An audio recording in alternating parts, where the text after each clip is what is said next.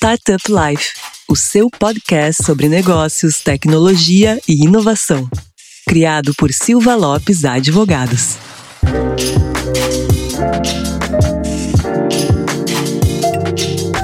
Fala galera, meu nome é Lion Lopes e está começando mais um episódio do Startup Life, o seu podcast sobre negócios, tecnologia e inovação. E aqui comigo, como sempre, está a minha amiga Cristiane. Olá a todos, prazer estar aqui de novo conversando sobre tecnologia, inovação e o ecossistema de startups. Isso mesmo, Cris. E qual é o nosso assunto de hoje? Bom, Lion, antes da gente contar o nosso tema, só um recadinho importante.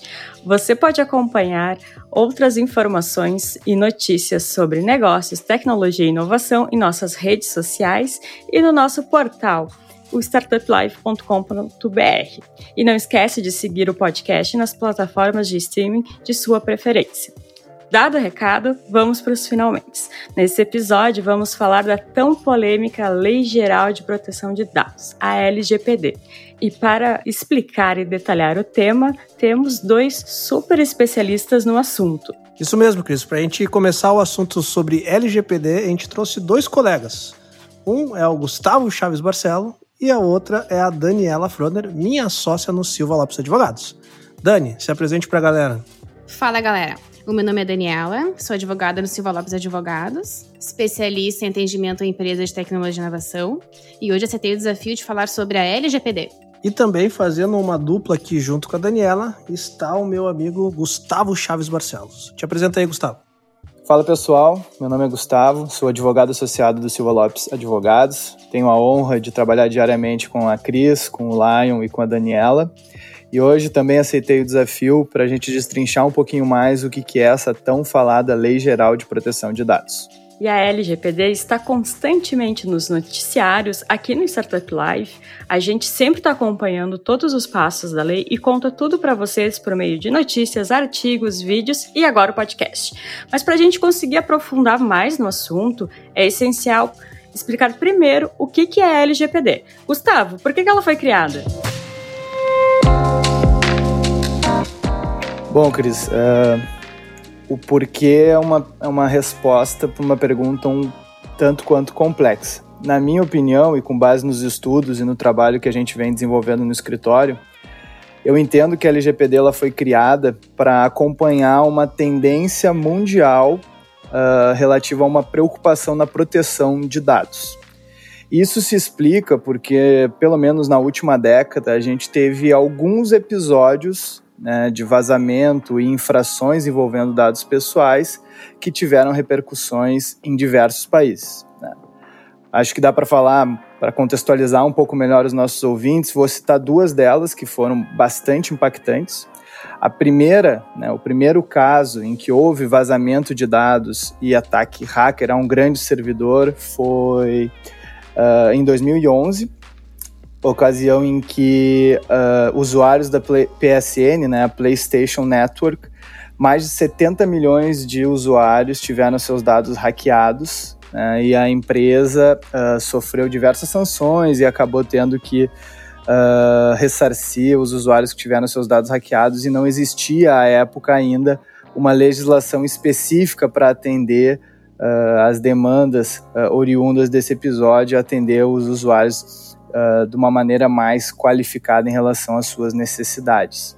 Depois disso, tem um episódio que ficou muito famoso por ter tido repercussões uh, na esfera da política mundial. E eu estou me referindo justamente em relação ao caso da Cambridge Analytica com o Facebook. Né? Para quem não sabe, em 2018, mais de 30 milhões de usuários do Facebook tiveram seus dados vazados e esse vazamento de dados Segundo o curso das investigações, foi verificado que esses dados foram indevidamente utilizados e tiveram uma utilização política, né, vindo a influenciar na eleição do então candidato à presidência dos Estados Unidos, Donald Trump, e também, né, recentemente, teve repercussões referentes ao Brexit, né, a saída do Reino Unido da União Europeia.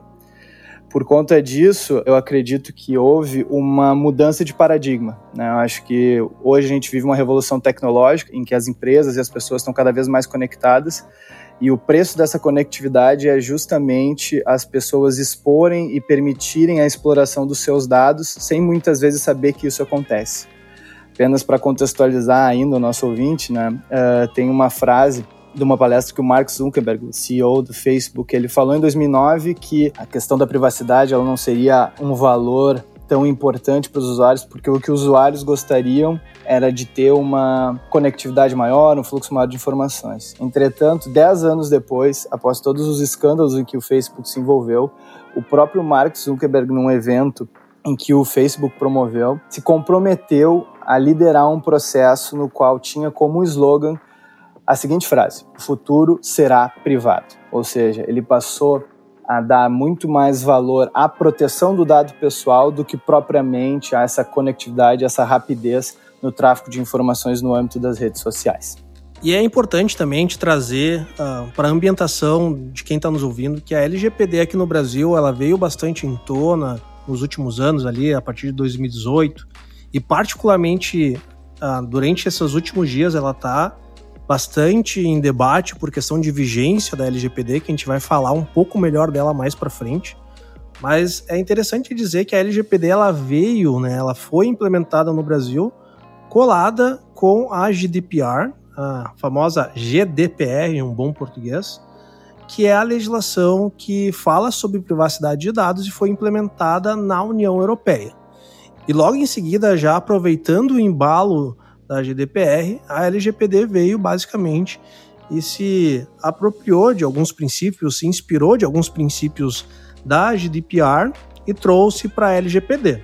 Mas, Dani, a questão de privacidade não surgiu agora na, na discussão no Brasil, né? Então, Lion, em 2014 nós tivemos a promulgação de uma lei chamada de Marco Civil da Internet, que estabeleceu princípios, diretrizes, direitos e deveres sobre o uso da internet no Brasil. Dentre esses princípios foi ressaltado o princípio da privacidade. Porém, não houve regulamentação, legislação específica sobre o tema, então ficou uma certa lacuna sobre isso no Brasil. A LGPD veio em 2018 para tentar regular a matéria envolvendo a privacidade dos dados e tentar preencher essas lacunas da legislação. A proteção de dados já estava prevista no Marco Civil da Internet, como a Dani acabou de comentar. Então, quais são as principais mudanças que a LGPD trouxe? A principal mudança, com certeza, foi a criação de um diploma legal, de uma lei específica sobre o tema, que trata dos assuntos específicos, então, sobre privacidade de dados. Outro importante, né, Dani, nessa questão é que a LGPD, né, quando a gente fala de dados, é importante a gente destacar que a gente está falando principalmente sobre dados pessoais. E essa veio talvez ser a grande mudança da LGPD, que é a criação de um diploma específico que fala sobre tratamento de dados pessoais, né? Claro, inclusive definindo é, direitos e obrigações tanto dos titulares dos dados pessoais como aquelas instituições, os agentes que fazem o tratamento.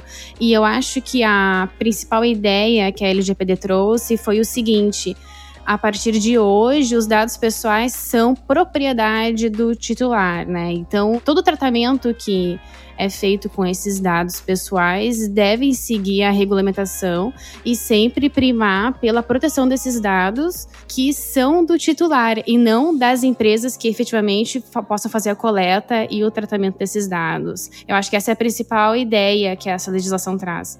Tem alguns outros pontos aí, Gustavo, que tu gostaria de destacar também?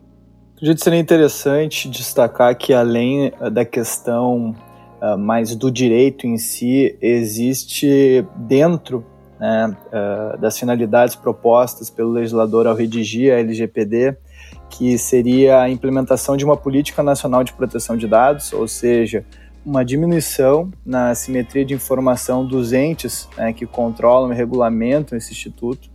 Então, uma unificação da, da forma como o tratamento do dado deve ser feito, uh, da forma como a responsabilização dos agentes de tratamento deve ser tratada, uh, criação de penalidades específicas levando em consideração uh, o grau de gravidade das infrações cometidas por esse agente de tratamento em relação aos dados pessoais dos titulares, né? a criação explícita de direitos dos titulares dos dados pessoais, que nem referido pela Daniela, e também a questão envolvendo a imposição de deveres aos agentes de tratamento dos dados pessoais.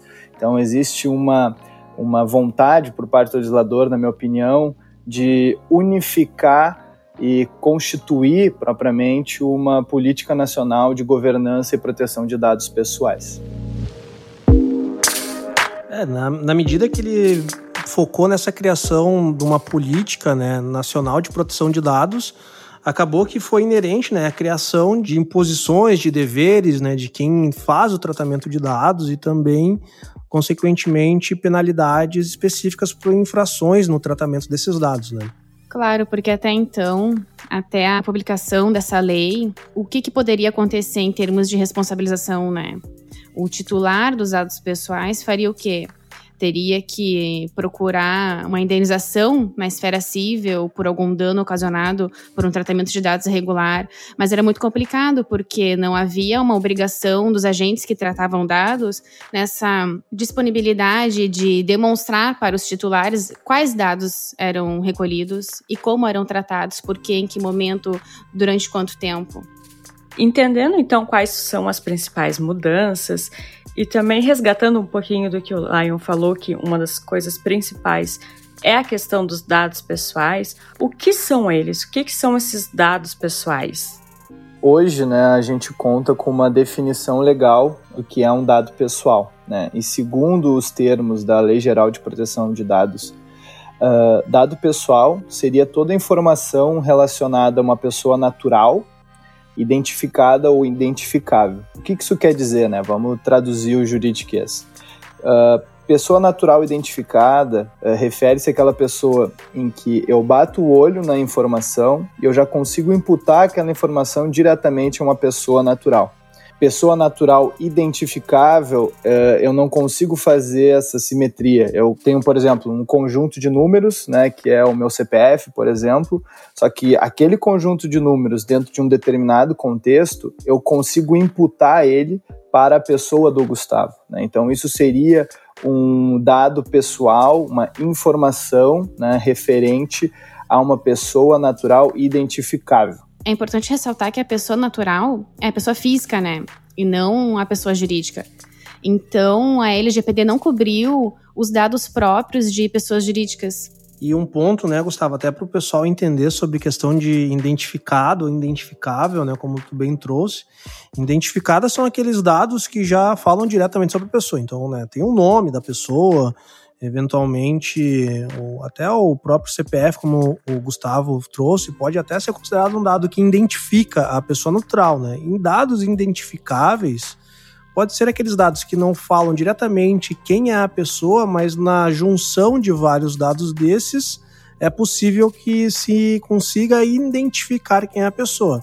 Então, a partir do momento que eu consigo entender, por exemplo, o número telefônico de uma pessoa, isso é um dado identificável, né? Eu consigo identificar a pessoa proprietária daquele número.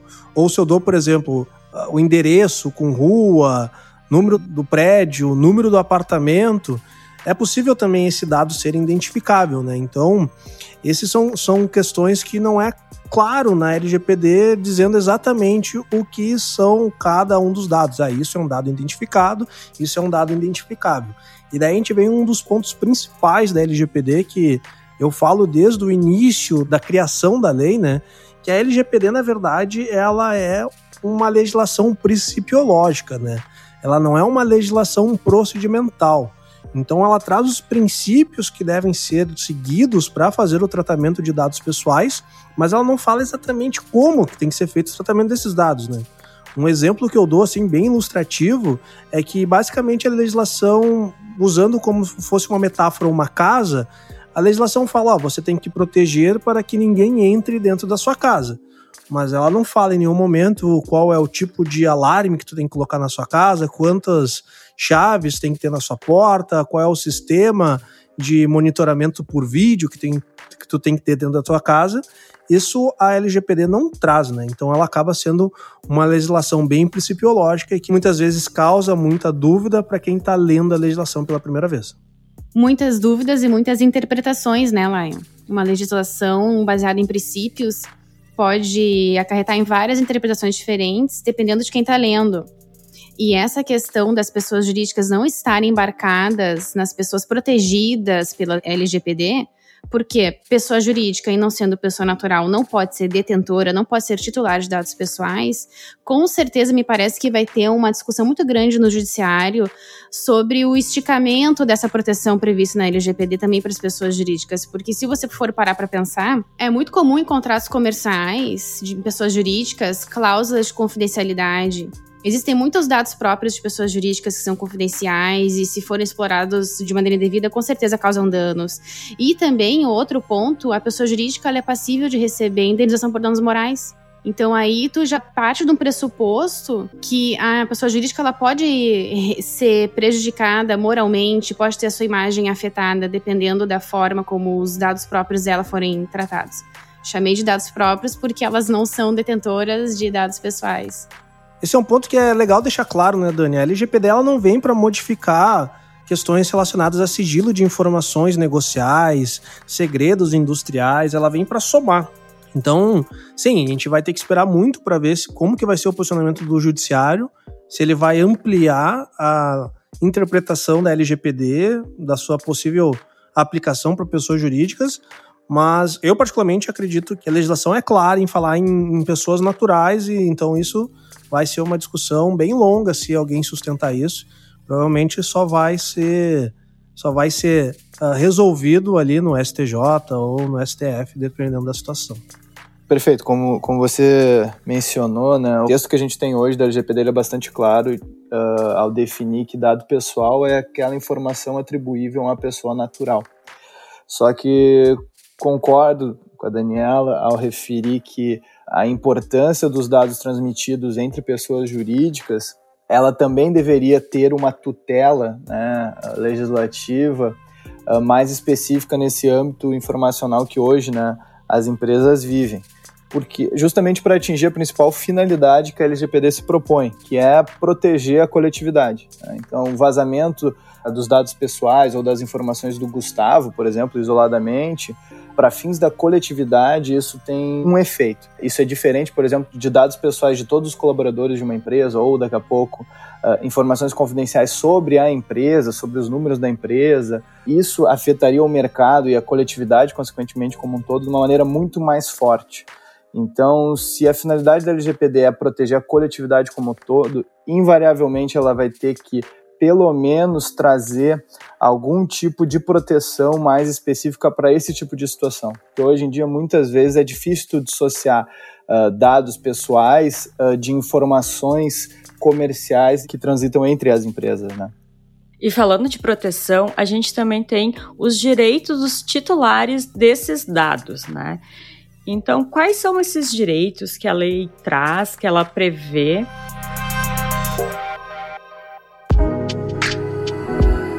Novamente, né, que nem o Lime disse, a LGPD é uma lei muito principiológica, né? Ela diz muito o que deve ser feito, o que deve ser observado e não muitas vezes como isso deve ser atingido. Novamente, em relação aos direitos dos titulares, eles estão expressamente previstos na LGPD e somam aí mais de 10 direitos expressos, fora aqueles que com certeza o legislador ou as autoridades competentes vão criar. Basicamente, acho que dos mais importantes, a gente teria a questão envolvendo o acesso aos dados, né? Então, o titular dos dados pessoais ele teria que ter acesso livre é, a essas informações que são objeto de tratamento pelos agentes de tratamento de dados. Então, isso aí, não sei se vocês vão concordar comigo, mas para mim é um dos principais pontos mais desafiadores é, em relação às empresas de tecnologia. Porque muitas vezes, dependendo do teu modelo de negócio ou da forma como a sua plataforma uh, está concebida, muitas vezes você não consegue dar um acesso integral ou facilitado do titular aos dados que são objetos de tratamento. Isso muitas vezes operacionalmente se torna inviável ou pouco atrativo do ponto de vista comercial.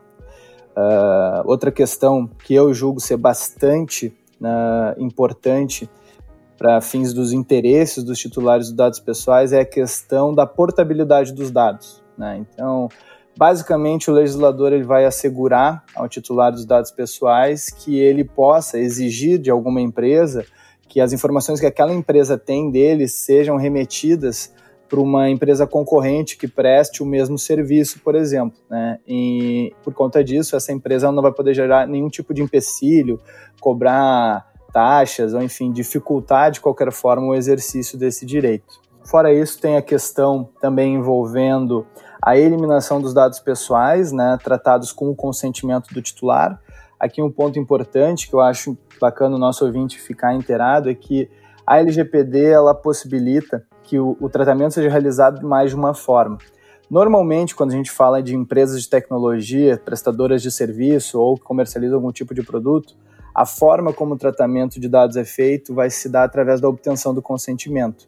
E o consentimento do usuário nada mais é do que aquele checkbox lá dos termos de uso e condições, né? E esse consentimento, segundo a LGPD, ele pode ser revogado a qualquer tempo.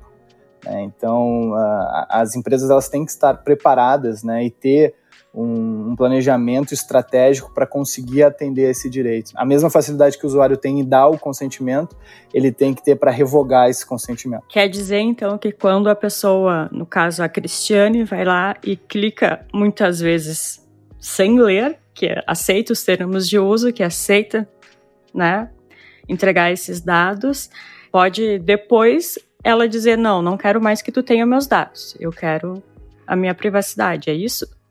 Exatamente, Cris. Uh, a mesma facilidade né, que você tem lá em aderir a plataformas como Netflix, Spotify, a mesma facilidade que você tem para acessar essas plataformas, você vai ter para revogar o seu consentimento em relação ao tratamento dos seus dados por parte dessas empresas. Né? Então, e, e a partir do momento que você revogar o seu consentimento, as suas informações elas têm que ser excluídas da base de dados dessas empresas. Existem, de fato, algumas exceções a essas regras, mas a, a, ideia é essa, né? Você, a partir do momento que não quiser mais tomar aquele serviço ou fazer uso daquele produto, você vai informar a empresa e ela é obrigada a excluir os seus dados mediante a revogação do seu consentimento. Em teoria, essa questão da revogação e da eliminação dos dados são direitos muito interessantes aos titulares, né? Mas na prática, a gente vê que é uma das questões que mais traz dúvidas às empresas.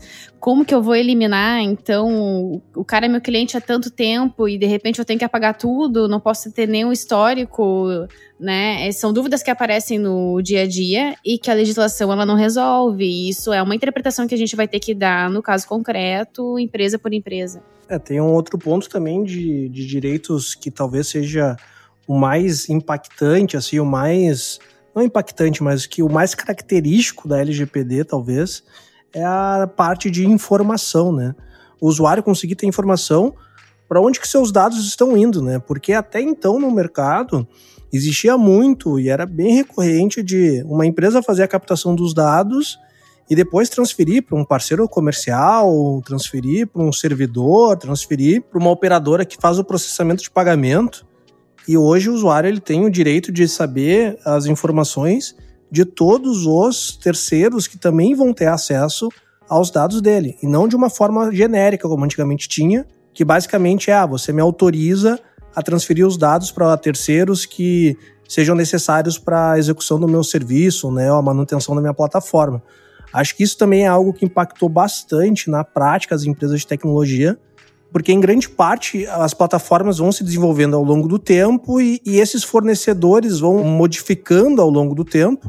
Então hoje eu uso um servidor, amanhã eu posso trocar o servidor. Uh, hoje eu uso um processador de pagamento, amanhã eu posso usar outra processadora de pagamento.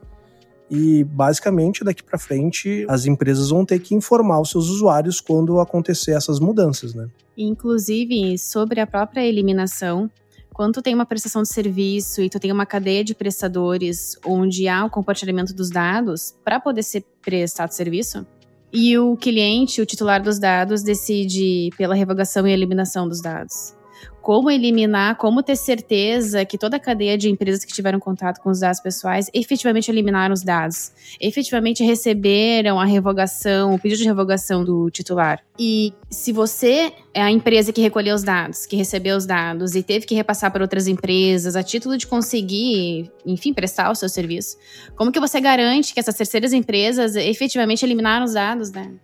É, e tem um ponto, um ponto interessante também, que em algumas vezes, né, a partir do momento que o usuário, né, que o titular dos dados não queira mais, tu tem que garantir para ele, né, que para quem tu cedeu os dados, tu transferiu os dados também vai fazer essa eliminação. E daí vem também um outro grande dor de cabeça para as empresas, é como garantir isso. E também a questão que vai se tornar cada vez mais importante também, uma política de compliance de governança de dados para a contratação de prestadores de serviço. Hoje, uma empresa que vai, vai contratar um serviço, uma empresa de tecnologia que vai contratar um serviço de outra empresa de tecnologia, onde ela vai ter que fazer a transferência de dados pessoais dos seus usuários, ela vai ter que ter uma certa tranquilidade e confiança uh, que a outra empresa também vai fazer o cumprimento de compliances relativos à LGPD, né? E em relação a isso, a gente tem uma outra questão de como fica o mercado de profissionais de TI. Se aumenta essa demanda por esse profissional, existe profissional qualificado, especializado nisso? É, tem um ponto aí que a gente tem que separar um pouco o joio do trigo, né, Cris? Sim, respondendo, vai ter um aumento considerável na necessidade de desenvolvedores que tenham um bom conhecimento em cibersegurança e também em questões de políticas de tratamento de dados, políticas internas de regimento, de como que os próprios profissionais vão ter que acessar esses dados né, no, durante a, o seu desenvolvimento, durante o desenvolvimento da plataforma, melhor dizendo. Mas também a gente não pode fechar o olho que está acontecendo algo que é ridiculamente absurdo hoje dentro do mercado, que é uma chuva, uma enxurrada de DPOs, né, que são os Data Protection Officer, que na legislação brasileira é o chamado encarregado, e que isso chega a ser vergonhoso, né, de quem é da área de tecnologia, chega a ser vergonhoso tu ver pessoas se auto-intitulando DPOs porque fez um cursinho mequetrefe de 4, 5 horas em alguma plataforma online e hoje se auto-intitula como DPO, né? Eu acho que esse é, um, é algo que, como qualquer novidade, vai ter as pessoas que vão se aproveitar do mercado né, e vão tentar beliscar e tirar uma fatia desse mercado também. Mas é importante que quem está fazendo a contratação também entenda né, qual é o histórico desse cara, por que, que esse cara se, se denomina DPO, né? E o pior é que quem fornece esse tipo de curso de DPO não tem sequer conhecimento técnico ou prático na área e, infelizmente, quem absorve isso também não tem. Então, fica dentro de um núcleo, de uma bolha de pessoas sem conhecimento técnico que vão vendendo e consumindo esse, esses tipos de, de cursos, né? Porque quem é da área consegue identificar quem já tem experiência e capacidade de fazer isso, né? E lembrando, né, pessoal, a legislação, a gente vai falar mais para frente, a legislação sequer está vigente hoje, né? Então, tu se auto-intitular como especialista em LGPD, como tu vai ser especialista dentro de uma área que ainda não foi estressada, que não teve informações, que não teve, né, não, não teve tempo suficiente de ser testada frente ao mercado, né? Então, isso é algo que eu, como advogado, fico muito triste e fico muito uh, envergonhado muitas vezes com as posições de alguns colegas nesse sentido, assim. A gente mesmo aqui, o Gustavo pode trazer, a gente tem, a gente já fez aí a adequação de mais de 100 empresas de tecnologia à LGPD, porque é o nosso mercado, e mesmo assim a gente segura bastante esse tipo de título, de se auto-intitular como especialistas em LGPD, né? Na verdade, a gente está aqui num grande arco de aprendizado e entender como essa legislação vai surgir, né, de forma prática, porque se basta ler a legislação para se tornar especialista, é meio incongruente isso, né? Inclusive, nesse ponto, além da falta da prática do dia a dia, de interpretação e aplicação da legislação, a gente ainda não tem posicionamento de nenhum tribunal relevante para ver como vai ser dada a interpretação à, à lei e se a prática adotada pelas empresas vai ser suficiente ou não. Então é complicado num cenário desses qualquer pessoa se intitular como especialista. Só para complementar o que o Lion e a Daniela falaram, acredito que hoje a gente viu um processo de vulgarização de uma profissão que hoje sequer tem um objeto né, para prestar os seus serviços, que é justamente a figura do DPO, que na minha opinião é uma das figuras mais importantes previstas na própria legislação, porque essa pessoa vai ser quem vai fazer todo o meio de campo entre os titulares dos dados pessoais, os agentes de tratamento e as autoridades competentes. Então, é um profissional, eh, na minha opinião, como advogado, ele tem que ter uma gama de qualidades e de técnicas né, para conseguir ter o mínimo de raciocínio jurídico para verificar se uh, determinada requisição do titular faz sentido ou não, se operacionalmente o tratamento dos dados está sendo feito de acordo com o que a legislação uh, ela estipula. Então, é um profissional que vai ter que ter o mínimo de conhecimento jurídico, mas um conhecimento também muito grande da operação, uh, da engenharia do software, uh, do fluxo da informação. Então, essa vulgarização que o Lion levantou muito bem, uh, para mim, ela vai de encontro à própria LGPD. Ela vai de encontro à própria finalidade do diploma legal que a gente está discutindo agora. E, para mim, está sendo aproveitado por pessoas que sequer têm conhecimento do impacto que isso vai gerar e do incentivo nocivo que isso vai gerar quando a lei estiver em vigor no futuro.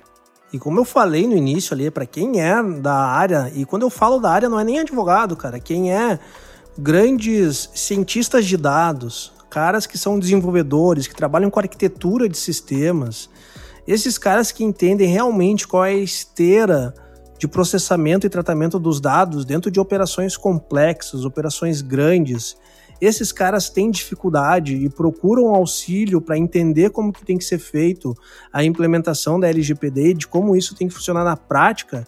Se esses caras, os caras mais inteligentes que a gente tem dentro do mercado sobre infraestrutura, arquitetura de sistema, sobre tratamento de dados de forma técnica, possuem as suas dificuldades, é um pouco de se desconfiar, né? Acho que é importante, hum, tem que desconfiar um pouco de quem vem falando que realmente é especialista nisso, porque grande parte da LGPD não é corrigida juridicamente. Grande parte da LGPD é corrigida tecnicamente. Quando eu falo tecnicamente, é uh, em desenvolvimento e adequação de infraestrutura de dados, adequação de arquitetura de sistemas. Então, para o cara se autotitular como um DPO que tem conhecimento e é especialista em LGPD, esse cara tem que entender sobre ciências de dados, esse cara tem que entender sobre arquitetura de sistema, esse cara tem que entender sobre infraestrutura tecnológica. Sem isso, cara, não tem como ele dizer que ele é especialista em LGPD. No máximo, ele tem um conhecimento jurídico sobre LGPD, mas ele não pode dizer que ele é um especialista. E também nesse ponto, uh, Vale lembrar, né, que a Agência Nacional de Proteção de Dados, que é a autarquia responsável por aplicar sanções pelos descumprimentos da LGPD, ela existe na teoria, né, na legislação, mas ela ainda não existe fisicamente, ela ainda não promulgou, divulgou qualquer regulamento sobre processo administrativo, sobre procedimentos mínimos, etc. Então, como que você vai ser espe especialista, né? Se não existe nem a, a, agência responsável e muito menos as regulamentações. Ela nem saiu do papel ainda. Não né, saiu do papel ainda, então fica complicado. Quem manda num campinho nem tá.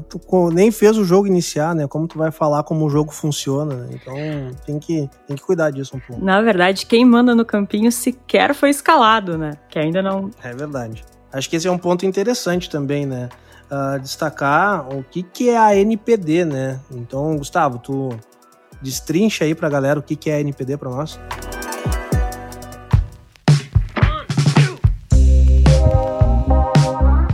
A NPD é a Autoridade Nacional de Proteção de Dados. Né? Hoje ela está ligada à Presidência da República. Né? Ela, existe uma discussão muito séria em relação ao nível de independência, de parcialidade que esse órgão vai ter a partir do momento que ele entrar em vigor. Mas basicamente, uh, usando a analogia Rida Cris. A partir do momento que ele for criado, né? Porque teoricamente em vigor ele já está. Exatamente. Então, as disposições, né, já adiantando uh, um pouquinho da nossa discussão, as disposições relativas à NPD, elas estão em vigor desde 2018, só que hoje, no mundo prático, né, saindo um pouquinho do mundo jurídico, a gente não tem ela estruturada ainda, né. Uh, mas basicamente ela vai ser a, juíza, vai apitar aí o jogo referente à governança de dados no Brasil e vai competir a ela zelar pela proteção dos dados pessoais, ditar as regras e normativas em relação ao tratamento dos dados pessoais pelos agentes de tratamento, vai ser ela que vai fiscalizar e aplicar as sanções relativas ao tratamento indevido de dados pessoais, vai apreciar os requerimentos por parte dos titulares dos dados pessoais, vai promover e elaborar estudos sobre boas práticas, né, a serem observadas no âmbito nacional. Enfim, é, é, esse órgão, na minha opinião, ele que vai sustentar a LGPD. Porque lendo a LGPD é uma legislação que diz muito, na minha opinião, tem uma série de disposições que a gente não consegue entender bem o que quer dizer e que precisa de um órgão por detrás para emitir pareceres, normativas, enfim, esmiuçar um pouco mais o que, que as autoridades esperam dos agentes de tratamento. E sem ela, na minha opinião, a LGPD não tem como se sustentar. E um ponto importante, né, Gustavo, que talvez seja o que mais se espere da NPD hoje, é que ela tenha a competência de editar normas, orientações e procedimentos, né? Então, quando a gente fala que a legislação, que eu falei lá no início, que a LGPD é uma legislação principiológica, caberia a ANPD, né, caberia à agência tentar trazer que essa legislação, que esse mundo de privacidade de dados se torne um pouco mais procedimental. Então, existe uma esperança e até uma vontade do mercado que a NPD consiga se posicionar sobre, beleza, eu quero cumprir a legislação, eu quero cumprir a LGPD, mas a NPD, me fala então o que, que são requisitos mínimos para determinado tratamento de dados, então. Porque isso tu traz uma tranquilidade para o mercado, né? Uh, existe essa mística, né, que o mercado desregulado é um mercado muito bom, mas o mercado desregulado ele acaba trazendo também um pouco de insegurança. E aqui a gente está no meio de um caminho onde o mercado não é mais regulado, mas ele também não tem a regulamentação suficiente para trazer uma tranquilidade. E daí a gente espera que pelo menos a NPD venha para me dizer quais são as melhores práticas que eu tenho que cumprir para que assim eu consiga ter um, um liability né, sobre a minha execução, né, sobre o meu empreendimento.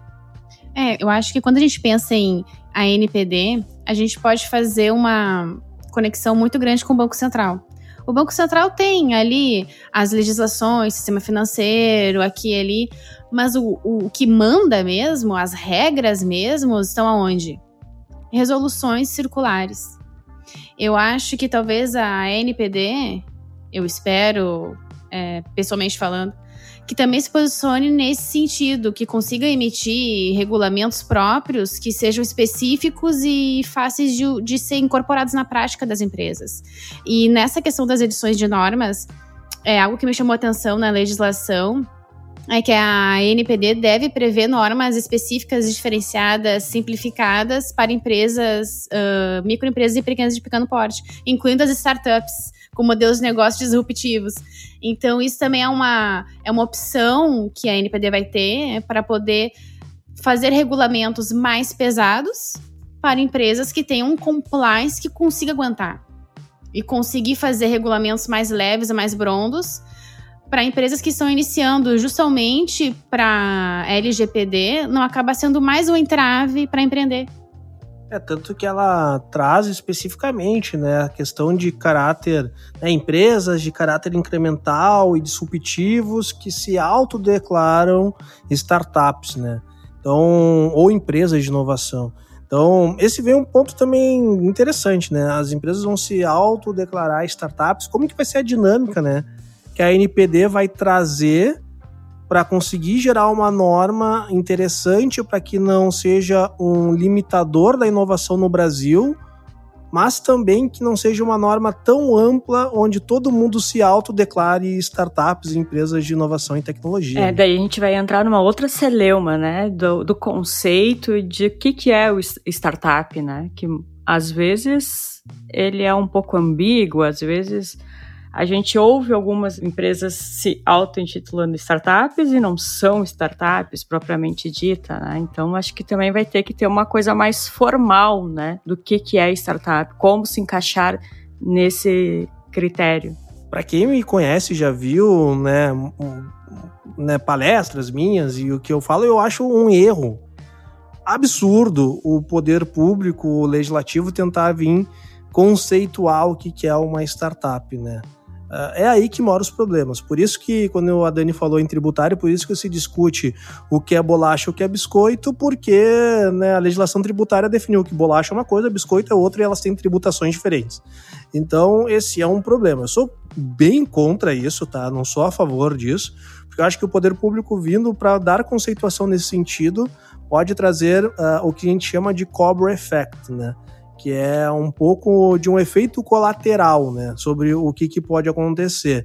Explicando para quem não entende o que, que é Cobra Effect, Cobra Effect basicamente é um conceito de economia que na época da Índia imperial, lá onde era colonizada pelos ingleses, existiu uma, vamos dizer assim, uma praga de cobras lá na Índia e a decisão do Império Inglês para diminuir a quantidade de cobras foi muito inteligente eu vou pagar para a população me trazer cobras vivas ou mortas, porque assim todo mundo se torna caçador de cobras. O que, que aconteceu dois anos depois da entrada dessa legislação na Índia Imperial? Foi que a quantidade de cobras na Índia duplicou. Por quê? Porque basicamente a população começou a criar cobras dentro de casa para vender para o próprio Império Inglês.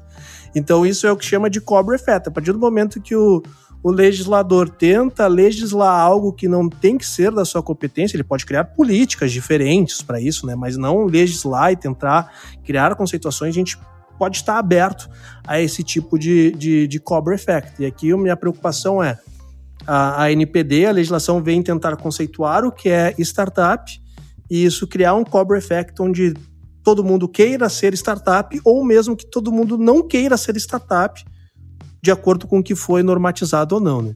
Acho que isso daí cabe uma reflexão. É, me parece que nesse ponto poderia ser definido, talvez, como foi a, a, ideia da legislação, né? Estipular microempresas, empresas de pequeno porte, regulamento mais brando. Então, assim, tu consegue ter uma, um parâmetro, um critério de faturamento, né? Não que isso possa dizer alguma coisa, você pode ter uma empresa com grande faturamento e não ter condições de fazer algum compliance, mas enfim, seria um critério que poderia ser utilizado.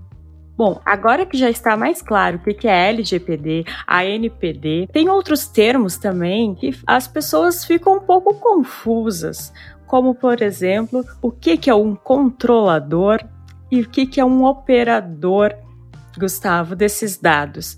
A gente sabe que é a empresa, né? Mas qual é a diferença de um de outro? A empresa pode ser os dois também? Cris, essa resposta ela parece simples, mas na prática ela é muito mais complexa do que parece, tá? O controlador ele vai ser a pessoa natural, né, a pessoa física ou jurídica, a quem vai competir as decisões referentes ao tratamento dos dados pessoais. Basicamente, né, usando aí um, um jargão, ele que vai ter a fonte primária da informação, é ele que vai coletar lá na origem os dados, enfim, que vai ter a base dos usuários. O operador, por sua vez, vai ser a pessoa física ou jurídica que vai efetivamente meter a mão na massa, ou seja, que vai realizar o tratamento dos dados pessoais em nome desse controlador. Uh, por que, que eu disse no início da minha fala que é complexo definir isso? Porque numa mesma relação jurídica entre duas empresas, por exemplo, por hora Uh, uma empresa ela pode ser a controladora, né? ela pode ser a, a fonte primária da, da informação, dos dados pessoais, e em, outro momento ela pode se tornar operadora. Né? Então não é uma relação em que é uh, estanque as posições em que as empresas ocupam. Por horas elas podem ser controladoras, por horas elas podem ser operadoras, vai haver essa variação. E por isso que é muito importante ter bem delimitado contratualmente, através de né, termos, enfim, quais atividades vão competir a cada empresa e na qualidade de que, que elas vão exercer as atividades, na qualidade de controladoras ou de operadoras.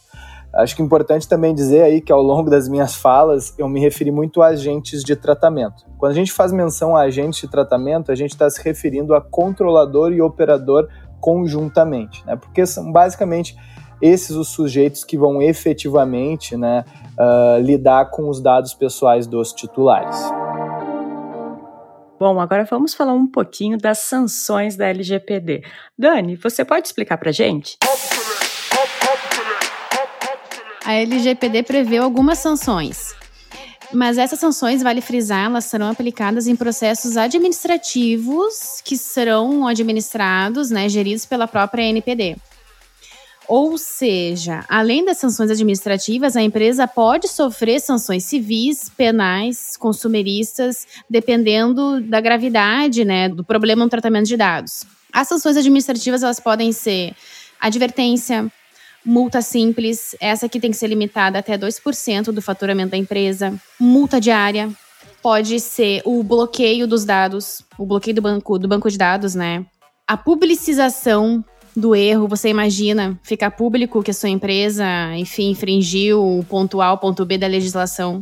Pode também acontecer a suspensão do tratamento de dados e a proibição também. A proibição da empresa em tratar dados. Você já imaginou? Pode acabar com a empresa.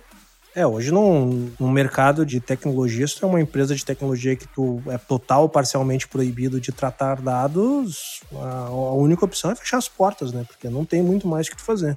É, muitas vezes não tem o que fazer. E essas penalidades, elas podem ser aplicadas isoladas ou cumulativamente.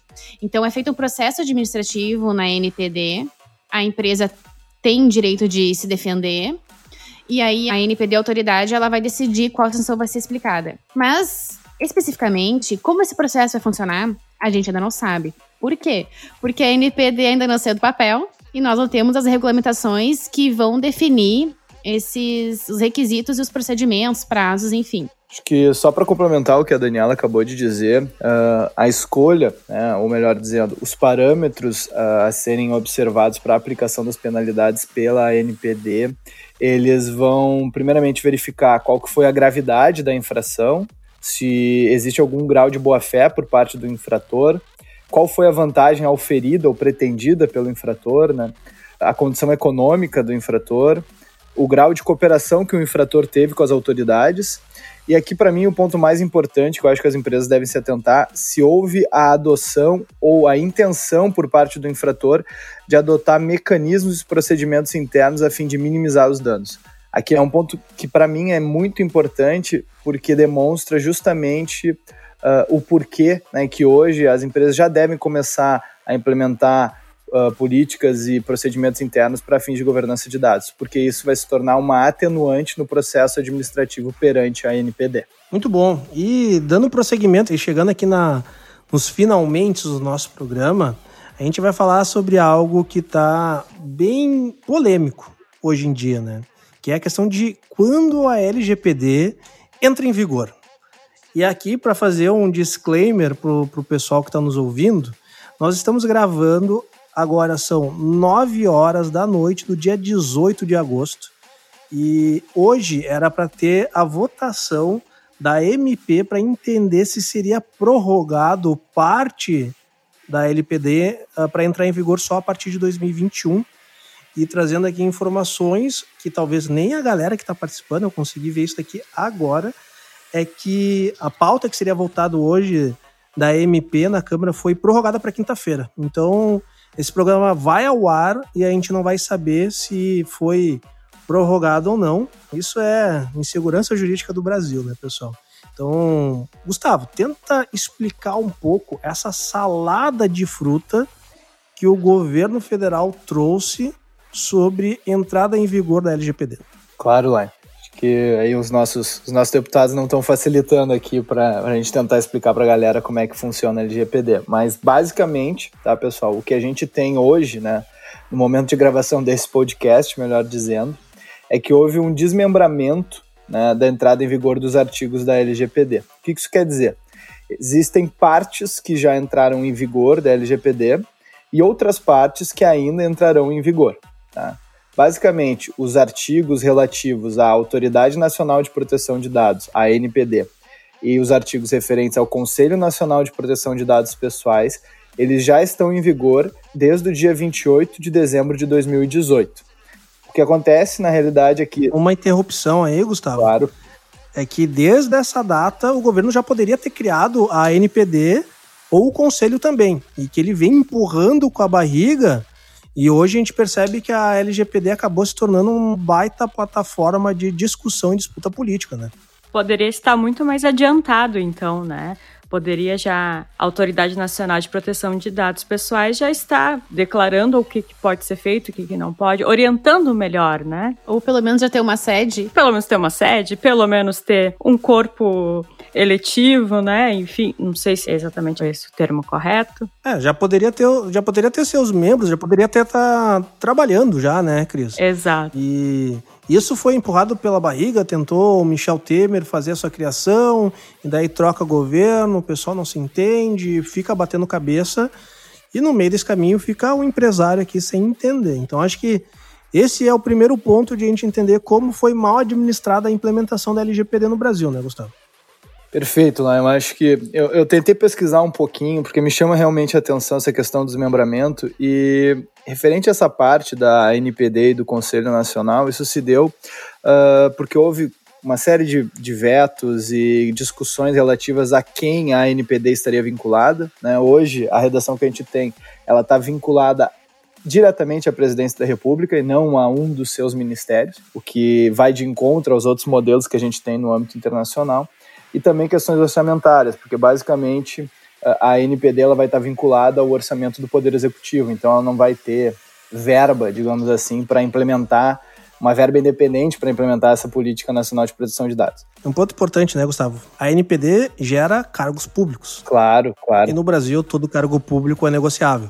Então hoje tu ser um superintendente da NPD dentro de uma economia que cada vez mais vai se tornando uma economia digital, uma economia de tecnologia, então logicamente uma economia que vai fazer muito tratamento de dados.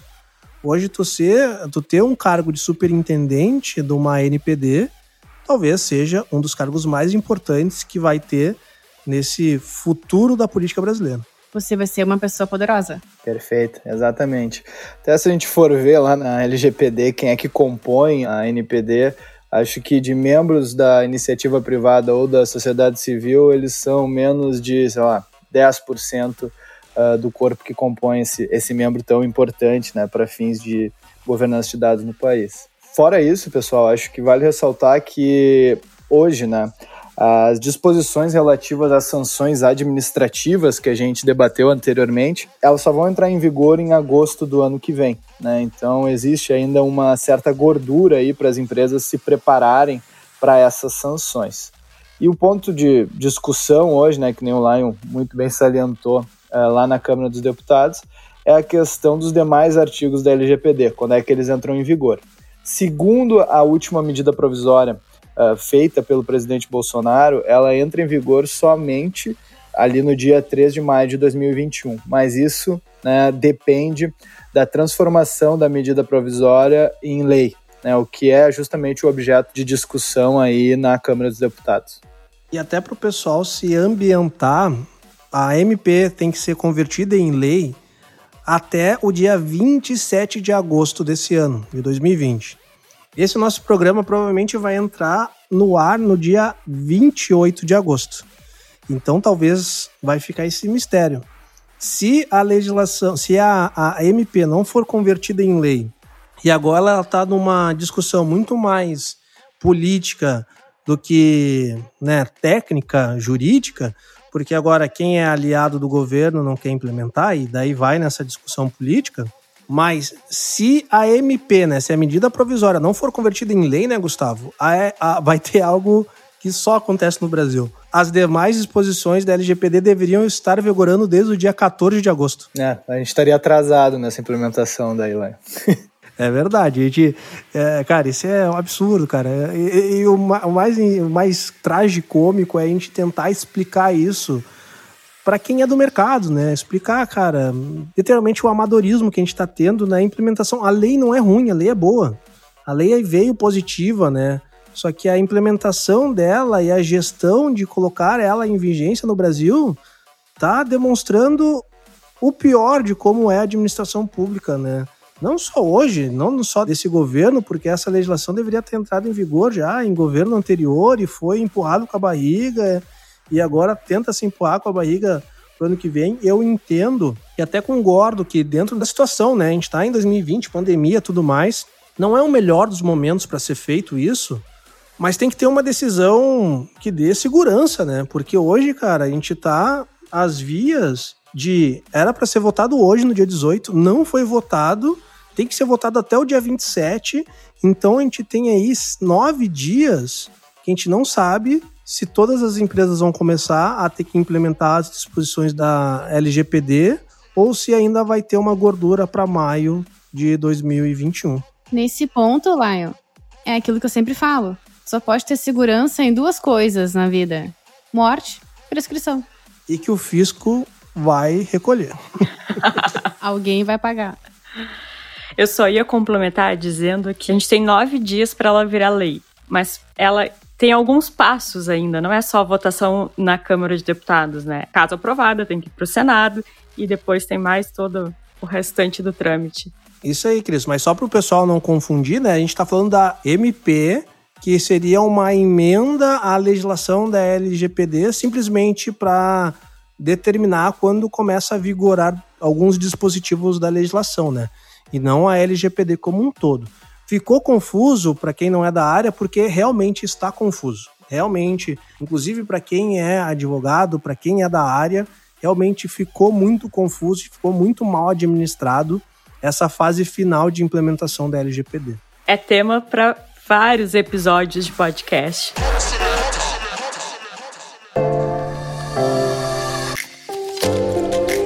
Exato, pessoal. E aqui chegamos ao fim do nosso segundo episódio do Startup Life. Então, compartilhe para os seus amigos, né? Convide as pessoas a conhecer o Startup Life, a escutar. A gente tem vários episódios bacanas aí pela frente. Então, eu quero deixar aqui meu agradecimento especial para Dani, para o Gustavo. Cris, muito obrigado por estar aqui junto comigo em mais um programa e nos vemos na próxima, pessoal. Tchau!